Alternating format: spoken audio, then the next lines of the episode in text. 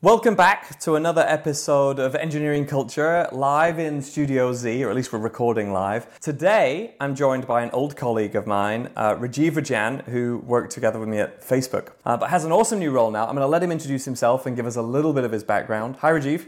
Hi, Josh. Nice to meet you again. Yeah, awesome. So tell us, what do you do? What, do, what are you up to now, and how did you get there? Yeah, so I'm the CTO of Atlassian, and what that means is that all of engineering in Atlassian, including you know product, platform, IT, trust, uh, security, rolls up to me. So that's oh, wow. a pretty uh, big responsibility, but really exciting. I'm I'm an engineer at heart, and I always love working with engineering teams, and so that's great. Um, and then before that, I've only ever worked at three companies actually. Uh, you know, Atlassian. Before that, it was Facebook. Yeah. And then before that, Microsoft. And you know, the saying at Microsoft was that version 3 v3 is always the best version and so i hope i'm the best version of myself at this point. That's awesome. I'm yeah. sure it's true. yeah. i'm sure it's true. I am particularly excited about this episode because zuplo is a remote company. You know we have folks in germany in spain san francisco charlotte. Um, so very interested in in remote engineering culture how to building an amazing remote engineering culture. And i struggle to think of a company that is dealing with remote more than Atlassian is. So the, the, CTO is based here in the Seattle area, right? right? I think yep, the yep. Bellevue and our CFO office. as well. And the CFO as well. Yep. But the headquarters are in Australia, is that right? Well, actually, that's what that's a misconception of Atlassian. It ah, is okay. a company that started in Australia, and our two co-founders and CEOs are based in Australia, but we're actually a US-based company at this point. I oh, so t- technically based here, but you, your your CEO is in is in Australia, that's so right, you right. still have this like enormous time zone Correct. gap yeah. to deal with. Yep. Well, I'd love to spend a bit of time getting into that. Um, we've had several conversations with former colleagues of ours, right. Josh Williams, VJ. Uh, yep. last one was actually with a guy from uh, uh, GitHub uh, Copilot. I am really curious about engineering culture, and that's yeah. one of the things we've been talking about. So, right. what's the headliner? Like, how does uh, tell us about Atlassian's culture, and in particular, how does it compare to Facebook or Meta and Microsoft? I, look, this is a great question. I am both a student of engineering as well as a student of culture because I think great engineering, world class engineering, as I call it, comes from amazing culture.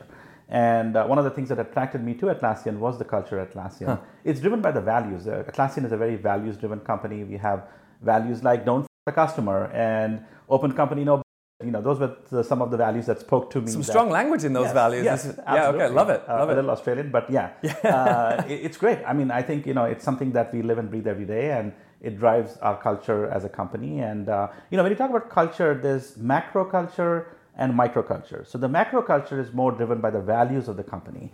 And so when we say don't customer, we mean it. Yeah. And anything that we do from responding to sales to how we build features is driven by making sure we put customer first. And so that's something.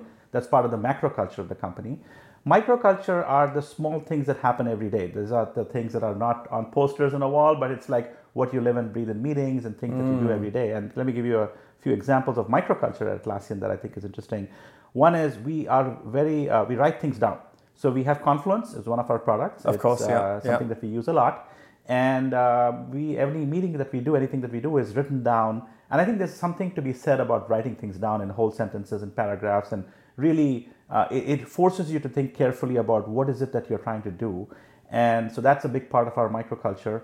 Um, also the other part of it is first principles thinking. So uh, anytime we think about something we try to break it down to the first principles of why would we do this? What is the rationale for it? Got and it. it. causes us many times to think differently. So one of the things i love about atlassian culture is uh, especially because it started in Australia outside the Silicon Valley bubble. Yeah. Uh, the founders have done a great job of like thinking differently at key moments in the company's history, hmm. and I think that is comes from our first principles thinking as well. So that's an example of microculture.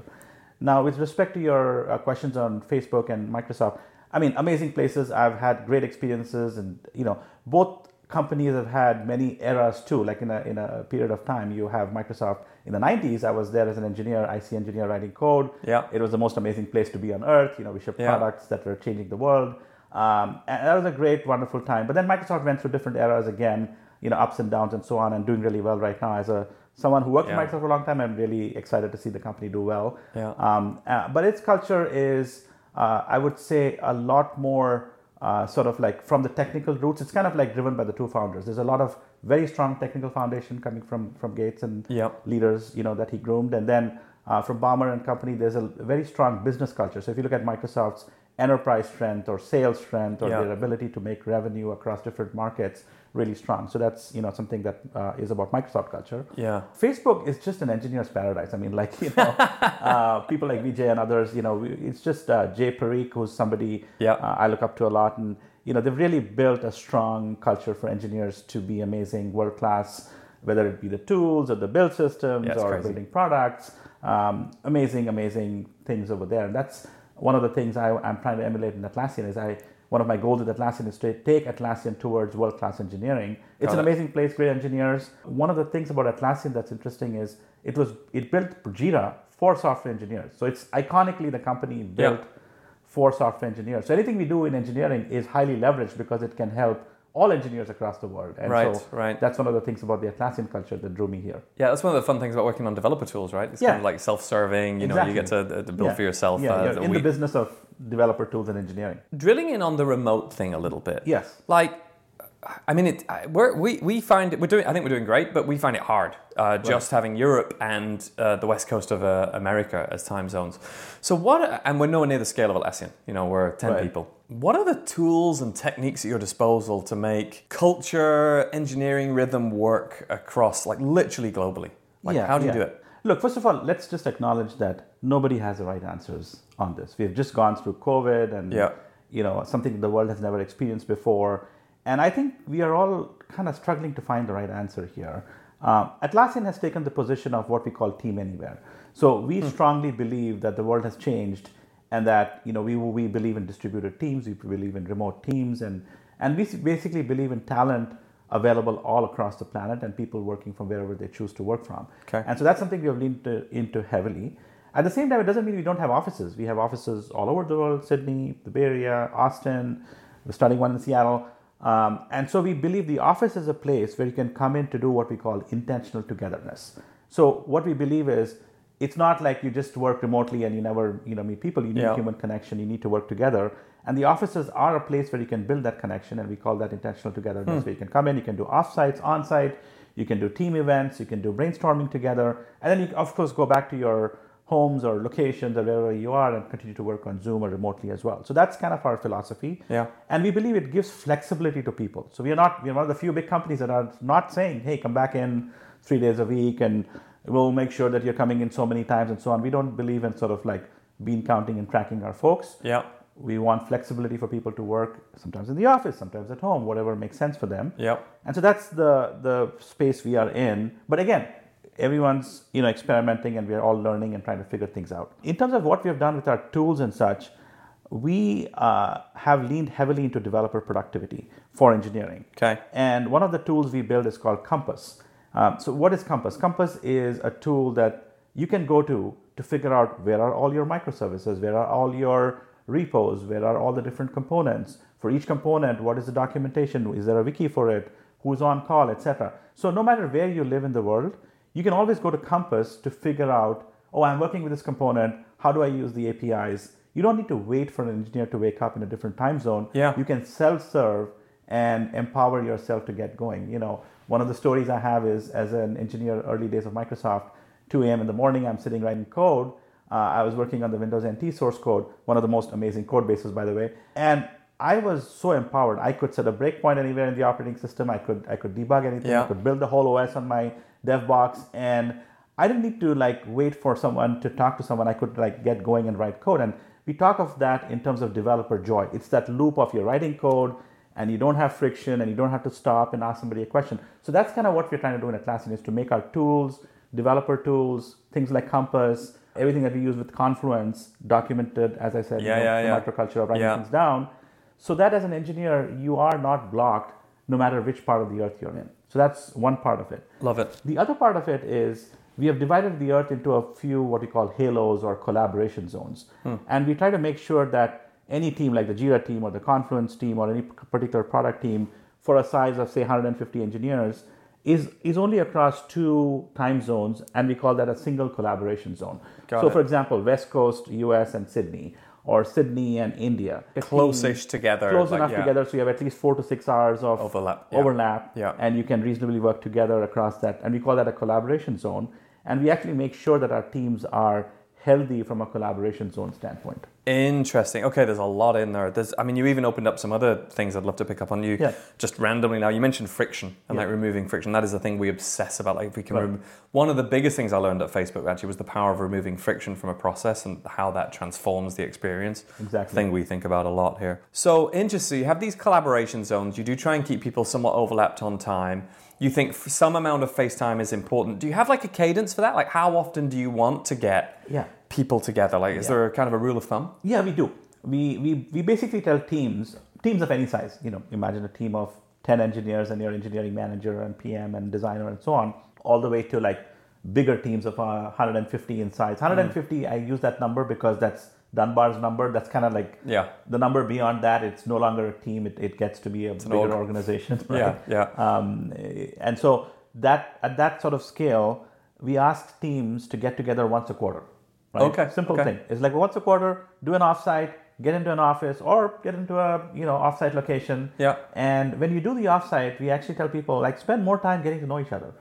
It doesn't have to be like an all work offsite. work. You know, get into a bunch of topics. Yeah, do some of the work obviously, but like go out for dinner, do a fun activity, get to know your coworkers, and so that connection that you build, that human connection that you build in that, you know, we call it an ITG or intentional togetherness event. Yeah. Really helps you when you go back into your Zoom meeting or you go back to your different locations. Yeah. It helps you to kind of like work together really well. Wow, this is awesome. So it's clearly, I mean, it shouldn't be a surprise from a Yeah. company sort of the size and success of. It's clearly very intentional. The fact you have all these names like in ITG, Yes. Uh, togetherness meetings, and so on. And and the other big part I should say is we are the biggest dog fooders of our own products. Yeah. So whether it's Jira or Confluence or Atlas or Compass, you know, we have a whole host of products.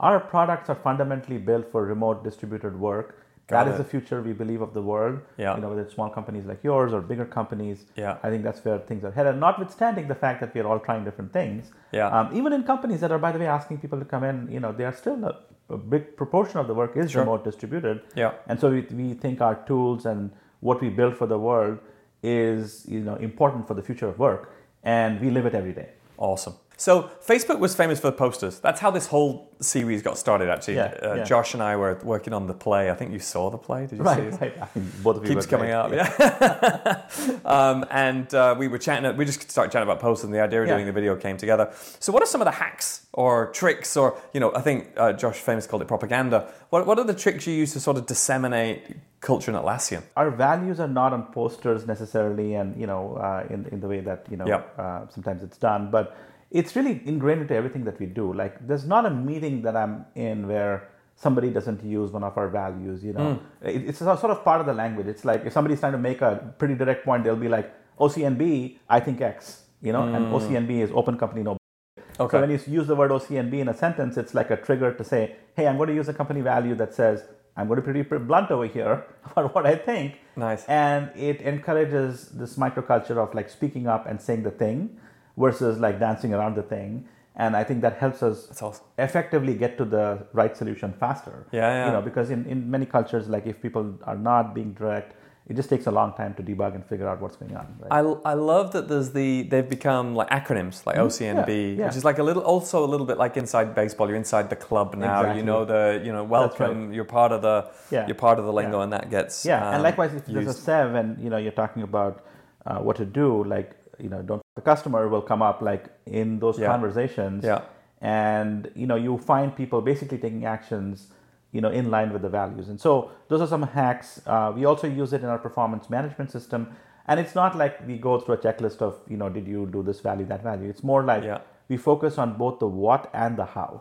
So lots of times in performance systems, it's like okay, what did you deliver? What impact did you land? Yeah. You also want to be cognizant of how did you do that. Yeah, Um, yeah. For example, one of our values is play as a team. So we really do emphasize, and this is an important Atlassian culture, a cultural thing and value is: Yeah. are you bringing people along? We have uh, one of our cultural things is people in Atlassian are really nice. Like we value nice people. We believe actually nice people can win and do great things, and uh, you don't have to like you know have uh, lots of times people are like oh to be having ambitious goals and to win that you know you, you need to have sharp you know edges and shoulders and like we we believe that you can be nice to each other collaborate uh, and still do great, amazing things. You know. Okay, I definitely. So this was not a topic I planned to get into, but I'm Yeah. really curious about this Yeah. because it's something I personally value a lot. Right. Um, in terms of the culture I want to work in and the culture we want to create at Zuplo, where you know, if I remember, like the, my early days, I was also at Microsoft. Uh, yeah. We didn't overlap. We didn't work together. I don't think, but um, uh, it was kind of cutthroat before Yeah, yeah. Satya Right. um, changed the culture there. You know, and and I, I would say a lot of jerks. I would say did very well, and Mm-hmm. it was fine to be a jerk. In fact, it was The smart jerks. like it was like it was like healthy. It was like a Yeah. Mm-hmm. good career move to be a jerk, and I never liked it. Um, wasn't wasn't my thing. I think Facebook was quite the opposite. Actually, I very few jerks I I know were successful. Probably some, but no, it was raw. I mean, it was raw. It was really like a culture where peer feedback was valued, and you know, Mm-hmm. you had to sort of be very collaborative and bring your XFN along. Let's talk a little bit about that. How do you make that work? especially in a large organization, because you know once an organization scales and it stops growing quite as quickly, that's when I tend to find like the elbows come out and competing for resource becomes quite political. Um, how do you keep that sort of like nice, supportive, collaborative, psychologically safe place to work at the scale of Atlassian? Yeah, it's it's it's something that has to. It's hard to graft on later. I mean, I think you and I, you know, we both went to Microsoft, and as an engineer growing up, um, I do remember the culture being being very. Um, you know, we used to call it red in some ways because consequences of failure were high. Therefore, if you broke the build or you know you checked in a bug fix or something, um, those had repercussions, and the way it was dealt with was was not the best and you know it led to uh, pretty intense culture um, and, and so you know you're right like facebook uh, corrected for some of those things and actually in recent times satya has gone and corrected for some of those Yeah, things yeah. in terms of you know not not tolerating smart jerks and things Yeah, like that yeah. because i think you know there's the, a lot of collateral damage to the to the organization to people to Yep. having such behaviors you know exist and overall in tech i think we are moving towards uh, a better kind of situation right uh, but to answer your question look it has to come from the from the beginning it has to come from the founders so both Yeah. the founders firmly believe in uh, playing nice and and you know collaboration and playing as a team and in fact our stock ticker for Atlassian is team like you know what Oh, we is? sell yes I didn't know team. that. That's Yeah, cool. yeah. Okay. our whole mission is about unleashing you know the potential of teams and so uh, that has been part of the dna of the company right from the beginning and uh, it's something that attracted me to atlassian by the way and, and also something that i have believed in through my career as well and Yeah. so uh, you know i need to model it leaders need to model it. Uh, it needs to be part of your culture both macro as well as micro and something that you live every day. And so uh, you know you call out behaviors that are not good. Like and one of the best ways that this works is when you hire somebody into atlassian and if they are like a smart jerk or they have sharp elbows um, the, they get rejected. Like the organism yeah. it's, it's organ rejection. And, Yeah, and yeah. you know they don't do well. And so um, that's that's one way that you know you you make sure that the culture is strong with that regard Yeah. It's interesting. I think it is a little debatable whether tech is still shifting that way or whether there's a little bit of a bounce back happening. You, you see in certain circles, Elon, I admire him greatly as an engineer and for what he's achieved, but certainly from what I, I just listened, I don't know if you've listened to his audiobook or read his Yeah. the recent Walter Walter Isaacson book. Um, that does not that does not sound like a play nice culture. It sounds pretty aggressive and harsh. So we'll see. We'll see how the, the pendulum swings. We very much believe that, you know, to have like creative, smart individuals do their best work, they need some degree of psychological safety. Yeah. Uh, we need high performance. You know, we have high expectations, but it's hard to be creative when you're Yeah, in yeah. this. Um, yeah, I think one of the ways I have done it at Atlassian is uh, using an Atlassian val- value called seek to understand first. So, as a new leader coming in, obviously, as I looked at things, there were many changes I wanted to do. But one of the first things I did was a listening tour. So, I literally went to every office in Atlassian, talked to a lot of engineers on the ground. My heart and soul is as, as an engineer. So, I believe in listening to engineers on the ground, understand their problems, and then go from there to figure out, you know, how do you bring about some of the changes that you want to do. And so Yeah.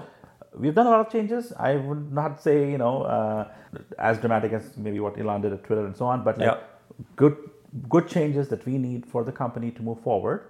And we've done it with a lot of listening, a lot of heart, a lot of making sure we take people along the journey. And so I think I'm in the school of thought of like, you can do big, bold things, but you can do it nicely. You can move people along on the journey. So yeah, you've led some huge teams at, at uh, certainly that I saw the video team was enormous, right? It was Right. like a thousand people or something. I think twelve hundred in total. I think uh, VJ said last time I spoke to him. As you've gone through these organizations, and I think you worked on several teams at Facebook, right? Like Marketplace was I think That's the right. first one That's you right. worked on, and then video. Yep. When I left, I was the head of engineering for the Facebook app, which is about 5,000 engineers. Was that right? Okay, Yeah. I didn't realize Yeah, that. Awesome, interesting. But at each one of these like companies and even even the orgs inside Facebook were mm-hmm. quite different culturally. You know, like the ads org was quite different to the video org, for That's right. example. Yeah. What are the things that you always bring to the table? I mean, you might have spoken some already. Like, what are the, the non-negotiables that this is Yeah. what Rajeev his, his like cultural norms that are going. If you're going to hire Rajeev, this is something you're going to get in the cultural yeah, deal. that's a great question. That's something I've reflected on quite a bit. You know, as you spend more time as a leader and you go through different companies and cultures,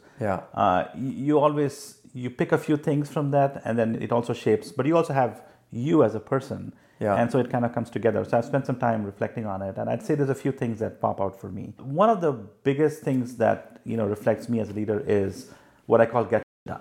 I, I like to execute, you know, get things done. Um, you know, talk is cheap, action is louder than words. Yeah. When all is said and done, more is said than done. you Yeah, know? yeah. So I, I like, you know, maybe even as an engineer, like I would love getting the code, fixing a bug, moving things forward, right? So I think um, I, I don't like like big five-year, three-year plans and those kinds of Yeah, things. I yeah, like to break yeah. it down into things that can be achieved because I've seen big projects fail. No wonder you, know. and VJ got on. Right. I mean, what, Yeah, exactly. Very aligned on That's that. right. Yeah. That's right. Yeah. So move along. Let's let's figure out what we can do today, tomorrow. Like let's not procrastinate and that sort of thing, right? So that's one value. Uh, the second is sort of this notion of mastery or world class engineering or excellence, right? Yeah. You got to be the best at what you do. And you know, one of the books I read that have one of my favorite books is uh, Outliers by Malcolm Gladwell. Mm, love it. And he talks Yep. about how you need to do like 10,000 hours in a field to get to world class.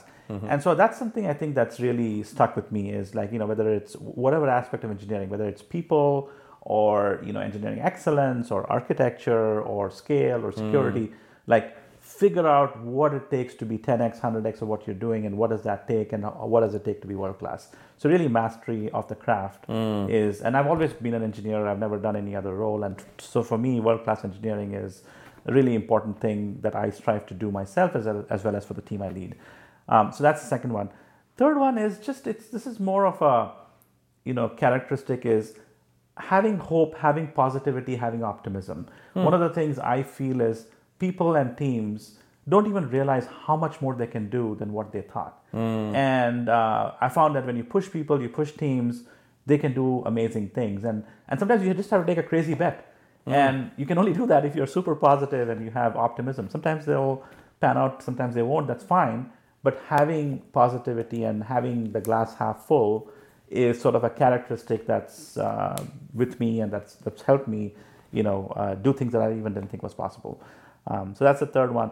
A couple of others, you know, I don't like drama, so I'm a low drama person. I think in organizations where there's a lot of like, it's good to have interesting characters, but when you have a lot of drama, that just leads to a lot of noise and such. So it's like I'm more of a low drama, get done kind of a person. Yeah. Um, and then it's important to be principled. Lots of times people will be like, what are the principles? Okay, great. It's important to be principled, but pragmatic at the same time. So, Okay. you know, uh, one of the leaders at Microsoft that I learned from, Qi Lu, he said, head in the clouds, feet on the ground, right? Yeah. So yeah. think big, think broad, but get things done, you know, Yeah, with feet on the ground. Yeah, awesome. I love it. That leads us into actually um, uh, quite nicely there because um, uh, you talked about um, uh, sort of pushing people um, harder. One of the questions I asked VJ was, you know, famously, um, Microsoft, I felt when I was there before Satya really kind of took hold, right? Yeah.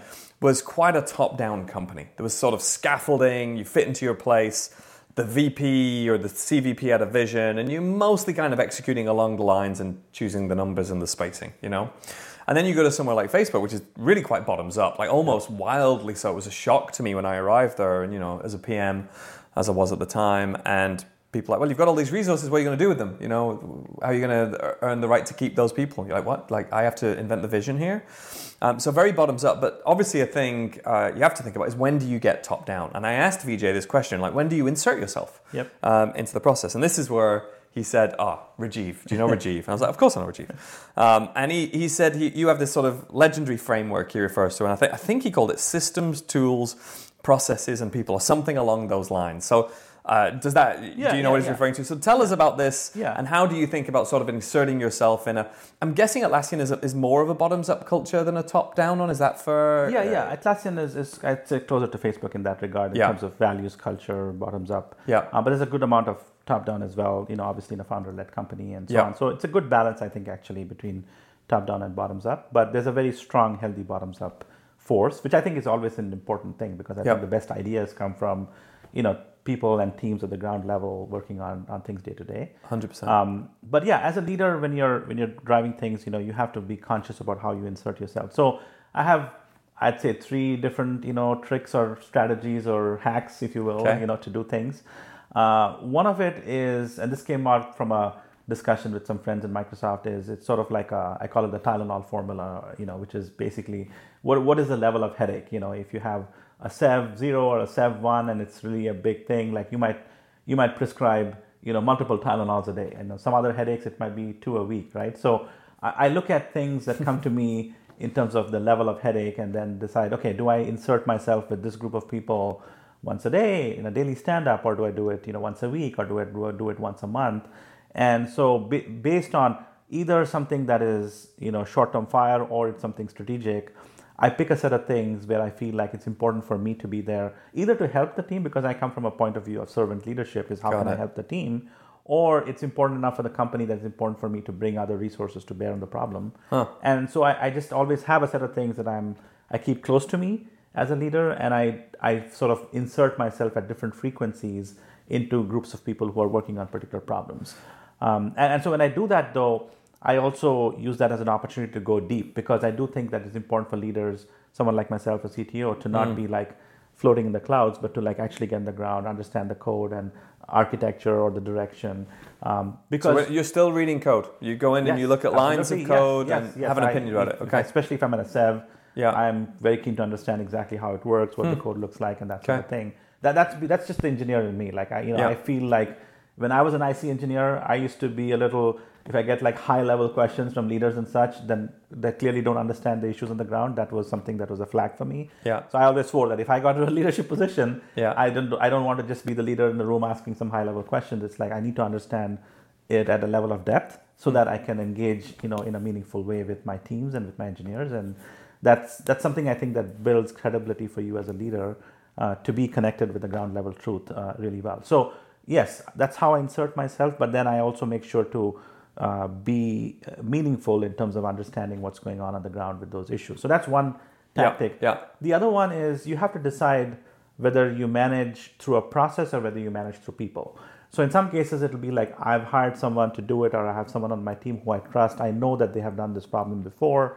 I know that they are world class at what they're doing. So I just make sure to keep in touch with that person or that leader or that IC, and I know that they're going to take care of it. And you know, I might do some coaching on the sidelines, but I'm not in those meetings. I'm just doing it through people.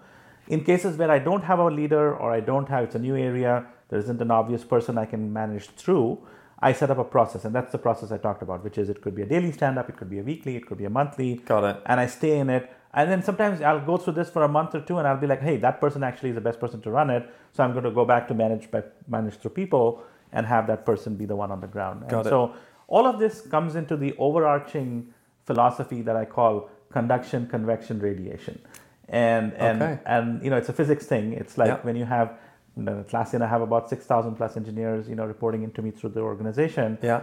Um, it's easy to, as a leader, say I'm only going to manage through my directs or through my skips, uh, but that's not really true. You have to find a way to touch everybody in the org in some fashion. Hmm. It could be directly through conduction. You meet somebody one on one or skip one on one, or that's it. That's that's what I call conduction. Got it. So Or- actual touch point between the the, Yeah. the physical. Yeah, yeah, yeah, It goes back to a physics teacher who comes Yeah. in and teaches the concepts and comes with a bowl of apples and he's like, Josh, I'll give you an apple. That's conduction. Yeah, yeah, I'll be like, Josh, I'll give you the apple. You give it to VJ. That's convection. Yeah, yeah. Or you just throw apples around and people catch it and that's radiation. Yeah. So I love it. Uh, so directly touch and then convection is you manage through people. It's like yes, you're not directly working with a group of people, but you're working through someone. So that's convection. It's a second level indirection. Uh, and then radiation is just you have to be cognizant of how your message is coming across to the whole org. You know, town halls, blog posts, um, how you communicate different changes that you're doing. Uh, going up and doing intentional togetherness, like when I go up to say Sydney, I would go and do a happy hour and meet a lot of people, you know, socially. Um, so you have to find ways for people to access you. You have to be accessible as a leader and grounded as a leader. And if you do that, then you know the words that you say and the changes that you make carry that much more credibility with the organization. Awesome. I love the conduction, convection, radiation, and physics uh, degree. Uh, so really, uh, really, uh, it's just great. Like, Yeah, it yeah. very much describes the three ways in a nice And- analogy. And I learned that from a leader at Microsoft that I worked for that I highly respect. So that's. Yeah, that's awesome. When it, back to culture for a second, then, if you if you if you're when you're leading a large team through conduction, convection, you've described some of these these mechanisms for like getting to meet people and you know have empathy for them, but if you want to push a particular change, like let's imagine, and I don't. This is hypothetical. yeah. You join Atlassian and you don't feel like they move fast enough. You know, you're, you're this kind of like getting done kind of person, Yep. or you want them to be more customer centric. Sounds like that isn't a problem given the first value you keep saying. Um, what are the tools you deploy to, to make cultural change in a place where you know there's some gap you think I want to go from A to B? What what are the things you can do to affect that? Yeah. So I think one of the most important things is to build a vision for where you're taking the organization because it's easy Hmm. to go make different changes. And I have a whole bunch of you know tools in my toolkit to go and you know do those changes. But it's important to explain the why behind it because I think if you get people anchored on why are we doing this, then they get a lot more you know excited about making those changes that you want to go do. Mm-hmm. Right. So. Uh, at Atlassian, the mission we have put the team on is we call it world class engineering. Yeah. Atlassian is a great company, good, good mid-size, doing well, but like we want to be one of the top tech companies. That's the company Yep. aspiration. Okay, to be a top tech company, in the same league as some of the big names that you have today, you got to have a world-class engineering team. So that's the goal. So once people understand the reason and the the vision, then you can break that down into okay, what does that mean in terms of what you want to do? And I have broken that down into kind of like three buckets. Number one is we're here for customers. Let's not forget, like no matter what we want to do, and so, what does that mean for customers, and how do you go and do that?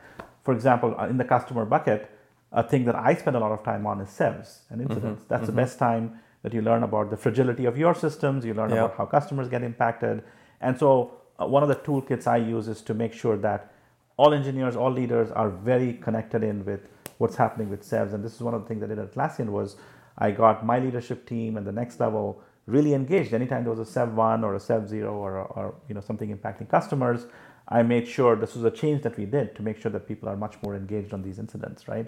Hmm. Uh, including myself, and, and seeing me model it helped. You know, yeah, yeah, yeah, yeah, yeah. well. If, if Rajeev is Right. showing up, I Yeah. better I better not skip yeah, this one. I'm on the Zoom thing, for the know. heart and things Yeah, like that, right? yeah. Um, and so that's one example. Uh, the second is is people. Like you need world class people, right? So Yeah. uh, there are two tools that you have for that. One is the performance management system, which you and I know from Yeah. at, at Facebook was pretty amazing, and, Yeah. and it really drove the right incentives. You know, so it's engineers are pretty simple people. Like you know, you if you incent put the right incentives, Yeah. you have a merit based culture, and people trust the outcomes of the performance management system. They know that the work that they are doing is getting rewarded in certain ways Yeah. um, that's very powerful. So that's one of the things I've done at Atlassian is to go and push on the performance management system and make sure that it's aligned in a way that gets you know engineers Hmm. to understand how they get rewarded, reward things like engineering excellence, better engineering, etc. Yeah. Um, and so those things are, are built in, and those incentives are important. And the second one is you know the interview process. It's really important to make sure that you set a high bar for you know people coming in. Yeah. And you know, in, in, like take Microsoft as an example. In the '90s, it was a big deal to get hired by Microsoft. There was a Yeah. really good process. Somewhere along the line, that that kind of changed, and and you know that that resulted in some negative effects in terms of like the bar going down and so on. And then you know, in Facebook, I think we had a we were very very uh, sort of conscious about the interview process, and it was Yeah. something everybody invested in to make sure that you you set a high bar for people coming in. So that's the the second area. And then the third is like, what do you do for world class engineering? So one of the things that we are doing is developer productivity. Yeah. It's like figuring out what makes your developers productive, what makes them, what comes in the way in terms of friction, what's preventing developers from having joy. We actually call it developer joy, which is it's not productivity sounds like a business thing. It's like, oh, we want to get people more productive yeah, for yeah, business yeah, reasons. yeah. But the real goal is developer joy. And I go back to my roots as an engineer. Mm. When was the time I had the most fun writing code, building things? Because that's what we, we joined to, to be, is to be Yeah, yeah. engineers who write code and build amazing things that change the world. And if you think about the things that gave you joy when you were writing code and the things that you know gave you friction when you were writing code, and you make sure that for every engineer on the team, you take care of those things, uh, that's what gets people to be joyful coming in and to be excited waking up in the morning to go write more code and things like that. And that then leads to productivity. But I think what we have done at Atlassian is to say, look, no, the bigger goal is developer joy. And let's look at all the things that come in the way of joy. What are the things that enhance joy? How do you get into the flow of creation? Because writing code is still more art than science. I mean, there's a lot of science, obviously, Yeah, with tech yeah. and so on, but there's a lot of art to it. For sure. And having the joy is an important thing. And if you have that, productivity will follow. Yeah. Whereas if you just focus on the productivity metrics without thinking about joy, then you kind of don't have the full solution. Yeah, yeah, that makes sense. Um, so many. Uh, one of the things I'm seeing is is the this was true in the conversation with the VJ as well.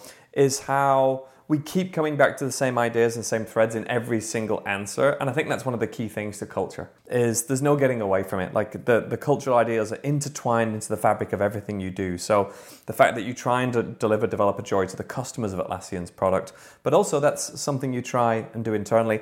My favorite example of that that you've given is actually the fact that your stock ticker prices team. Yes. I mean, like, what better signaling Right. of what you care about as an organization, both the team inside Atlassian, the team inside the customers that you're serving and making them more productive?